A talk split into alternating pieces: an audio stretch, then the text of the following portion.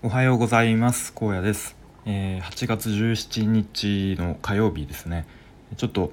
間が空いてしまったんですけれども、ラジオを撮っていきたいと思います。なかなかこう生活のリズムが、不安定というかバラバラで、ちょっと最近朝活ができてなくて、結構夜型になってしまってたんですけれども、ちょっと今日、あんまり撮らないともうずっとやらない気がするので、撮っていきたいと思います。前回の放送で、ウェブ制作に関して友人から、案件を紹介してもらえそうだったんだけど、ちょっとこうやり取りがこう下手くそというかうまくいかずに、ちょっとその案件が流れてしまったっていう、ちょっと残念なお話をしたんですけれども、最近再度その同じ、高校のもともと高校の友人で、今フリーランスでエンジニアをしている友人から、再度こう案件あるから、今度は一緒にやろうよっていうことで、紹介してもらえそう。多分これは流れることはほぼなさそうな感じです。で、もともとその友人と、他2人の3人でチームでこう案件をいろいろ回してたそうなんですけれども、1人ディレクションの方がいて、で1人デザインの方がいて、でその友人がコーディングをやっていたと。で、今回はそのコーディングを、僕にちょっと任せてくれて、友人もサポートでいろいろ教えてくれつつっていう感じでこうやっていこうかっていう流れですね。で、その案件自体がちょうどお盆休みで、クライアントさんですね、制作会社だと思うんですけど、ちょっとお盆休みだったんで、今週いろいろその多分ディレクションの方が話をまとめて、デザインができてから、ようやく、僕の元にコーディングの依頼が来るっていう多分流れだと思いますね。で、その案件に入る前に、まず Webpack っていうのを知ってるっていうこと、もちろん知らなかったので、ちょっとそのじゃあ Webpack っていうのを教えるよっていうことで、昨日、夜オンラインで、手取り足取り教えてもらいました。で、Webpack をやる前に、前提として Node.js が入ってるかどうか聞かれて、それもちょっとよく分かんないなっていうことで、ターミナルで検索したら、どうやら Node.js は僕のパソコンには入っていたので、それは OK ということで、Webpack って何かっていうのを、昨日いろいろ教えてもらったところで、ざっくりと僕の理解では、JS とか JavaScript、JS とか CSS とか、あと画像の JPEG とかのファイルを、一つにまとめてくれて、束ねてくれて、でそれを一気に HTML ファイルに吐き出してくれるみたいな、多分仕組みだと思いますね。でそのメリットっていうのが、HTML ファイルの記述がかなりすっきりするっていうところが一つあると思います。今までだと、いちいちスクリプトタグをいくつか、例えば jQuery を読み込むためのスクリプトタグだったり、あとは、スリックとかスワイパーとかいろいろあると思うんですけど、それらを読み込むために、その都度スクリプトタグを書いていったと。で、それでこうどんどん記述が増えていったのですが、その Webpack を使うことで、もうスクリプトタグ一つで、済むということがかなりメリットかなと思いますね。で、あとは jQuery の読み込みについては、多分2パターンあって、ネット上に一度アクセスしてそこから、読み込むっていう形と、パソコンにもダウンロードみたいな形で入れてしまって、で読み込むっていう形で、今までは簡単なネットから読み込む方が簡単だったので、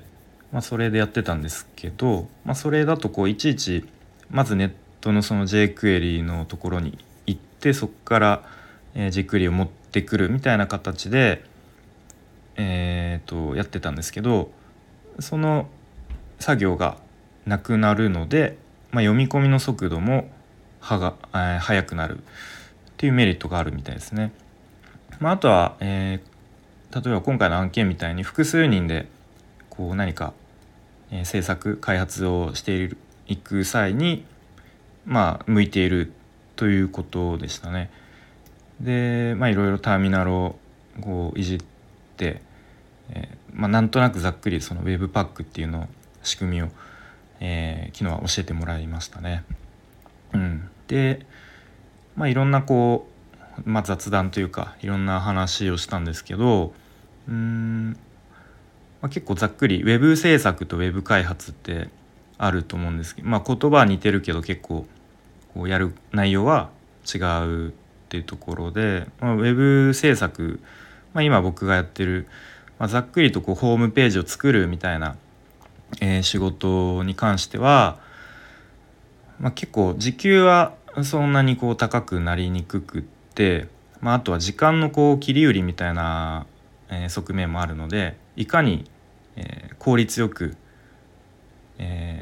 少ない時間でその案件とかをこなすか、さばくかみたいなところでも時給が大きく変わってくるっていうことですね。なんで長い時間でこうやっているとその分時給も低くなってしまうし、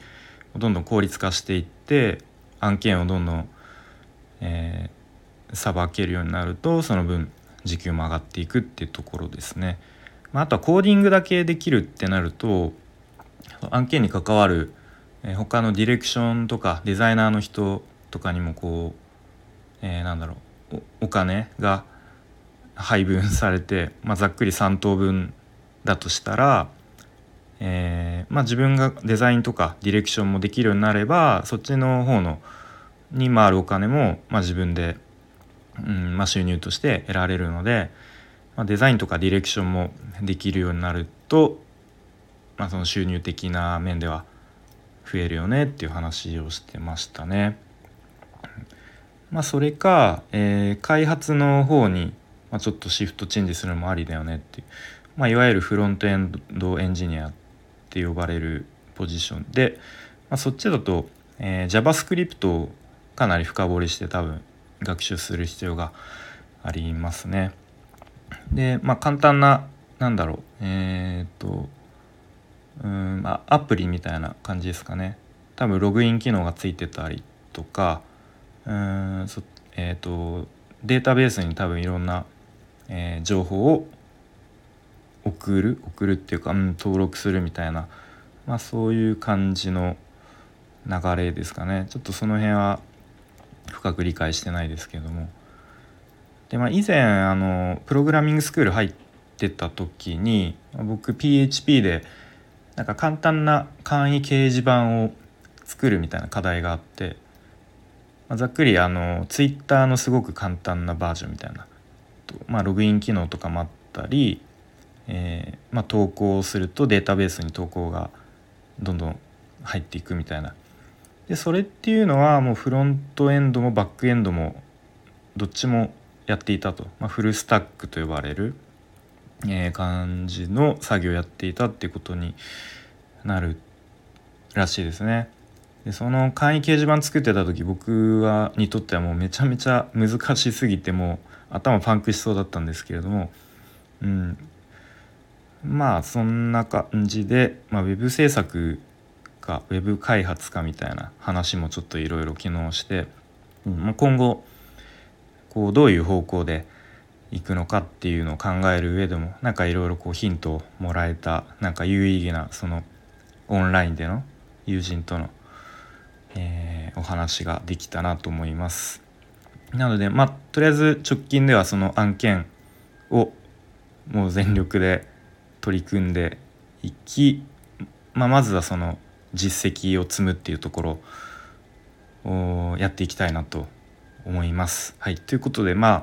後もちょっとずつその進捗状況とか、こちらでも話していけたらいいなと思います。それでは今日はこの辺で終わりたいと思います。ありがとうございました。